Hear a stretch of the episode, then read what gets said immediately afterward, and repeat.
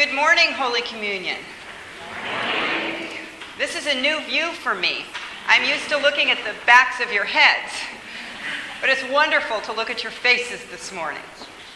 And as I look out at your faces, I'd like to begin this morning by saying thank you. I'm what you might call a mature vocation. God has been tugging at my heart for a very long time. But it was in this community, when my family and I finally came to rest in one place, that I was called forth to pay attention to that tugging. It was your model of love and community, your way of being church to one another and to the larger world, that moved me to stop and pay attention to what God might be saying to me. For that, I thank you. Now, on some days, this first semester of seminary, I've wanted to say, What were you thinking? it's been hard. I was expecting the academic rigors of seminary. But it was the process of questioning everything I thought I knew and re examining it in a new light. It's been a little bit unsettling. They tell a story to the new students at Eden about a woman who was walking in a familiar place while she was texting, and she fell into a fountain. Of course, she was totally embarrassed, and she even threatened to sue when the video of it went viral. But in a TV interview, she was asked if she learned anything from the experience. And she said, Absolutely. I learned the dangers of walking and texting that fountain had been empty, it could have been far more than humiliating. I could have been terribly hurt. I might have missed important cues. So that's what we students this semester have been asked to do to look up, to notice, even in the familiar territory of our faith, important cues that we may have missed in that familiarity and certainty. Today's readings call us to do the same thing to look up and notice, even in the very familiar story of the Epiphany, something new that God might be trying to tell us. We tend in our culture to see Epiphany as the end of this long season of Christmas. By now, the tree is down, the decorations are put away, company's gone home, we're back to school or work. It's pretty much back to business as usual. But today's readings offer us a very different vision. They have the feel of a surprise party. The prophet Isaiah tells downtrodden Israel, who has had to pay homage to so many other foreign powers, that she will now be revered and honored. The foreign powers will bring gifts to Israel. The surprise is that God is revealed in Israel, not in the powerful, not in the winners, not in the ones we would expect. But God is revealed in a people who have suffered, who have made mistakes, and in a people who have not always been faithful. Isaiah says, Lift up your eyes and look around. God's ways are not always in the familiar or the comfortable. We need to pay attention, to look up, to see where God is moving. It's important to note that this light which Israel proclaims, that beckons all nations, is a reflected light. The brilliance that calls others is the glory of the Lord that has risen in Israel. It's God who is the light, God who shines through even the thickest darkness. Isaiah tells us that God's people don't generate the light, they are vessels. We don't generate the light through what we do. We can only gather the light and disperse it all around us. I think it's easy for us to get that backwards. We think we have to work very hard to be good, to be light, to be holy. We have to make God love us so God can shine through us. But the prophet says, no, no, no. Lift up your eyes and look around. God is all around us. We don't have to work harder or do heroic things. We have to be present to what already is. God is in the most ordinary and mundane parts of our day. God is in our cubicles and our classrooms, our kitchens and our gutters. God is in those whom we deem unacceptable or other. My good friend Tim is a volunteer GED teacher at the maximum security prison in Potosi. He works with men who are on death row or who are in prison for life. These are men who have committed heinous crimes.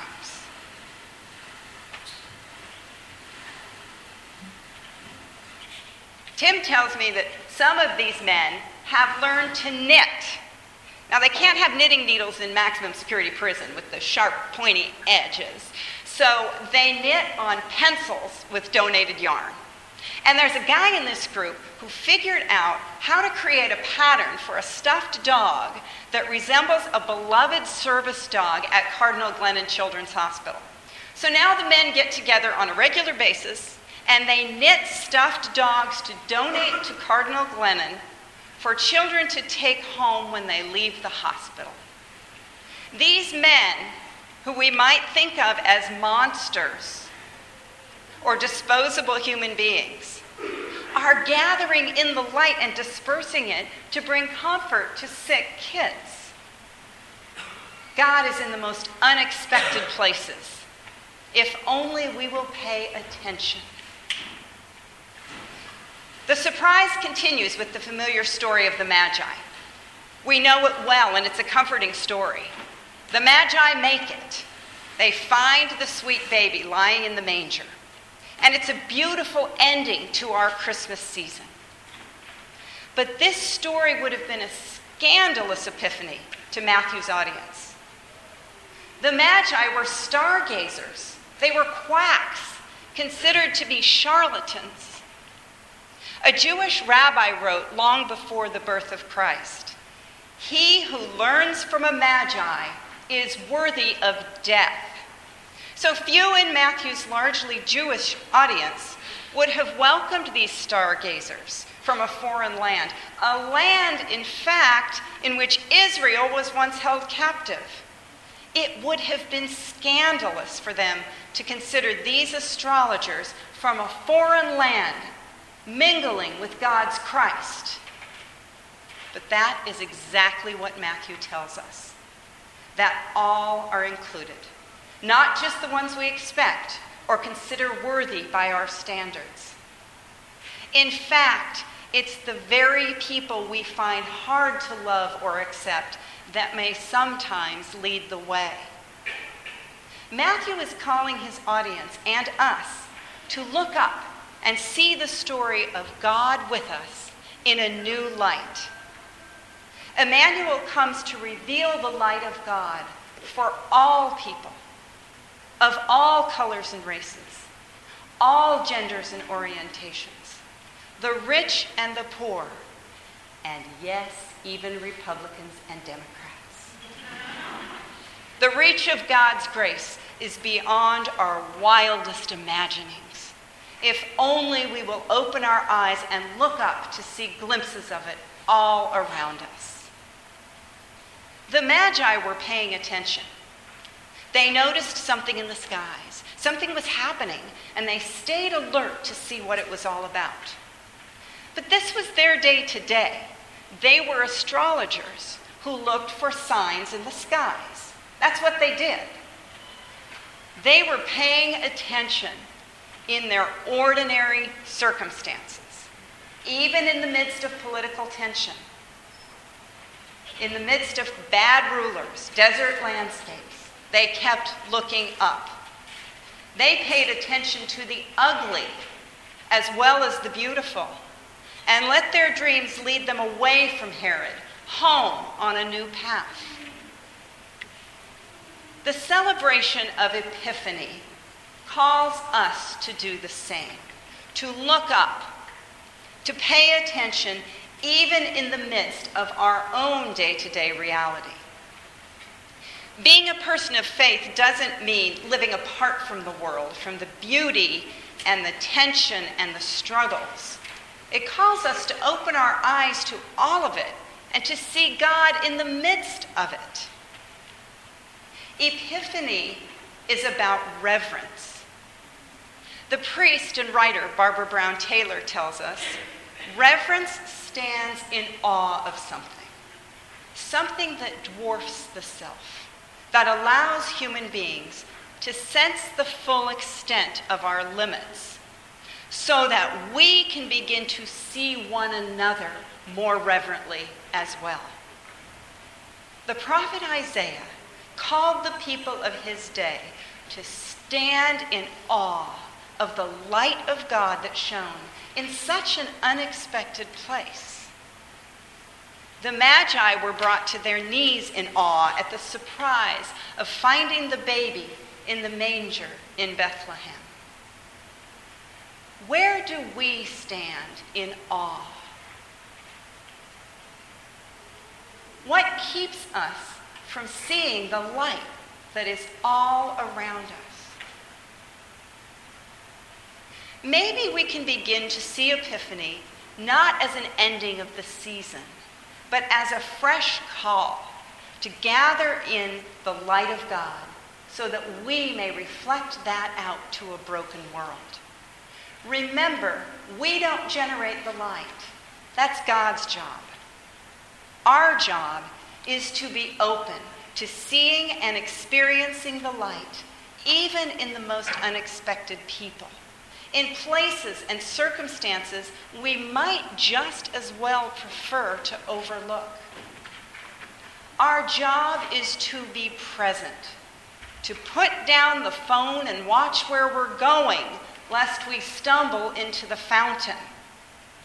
It's to notice the beauty and the pain that is all around us, lest we become numb to where God might be speaking. We don't need to set resolutions for doing more things better. Maybe the gift of epiphany for us can be to do less, to slow down, to pay attention and to realize that God is among us even when we least expect it. Amen.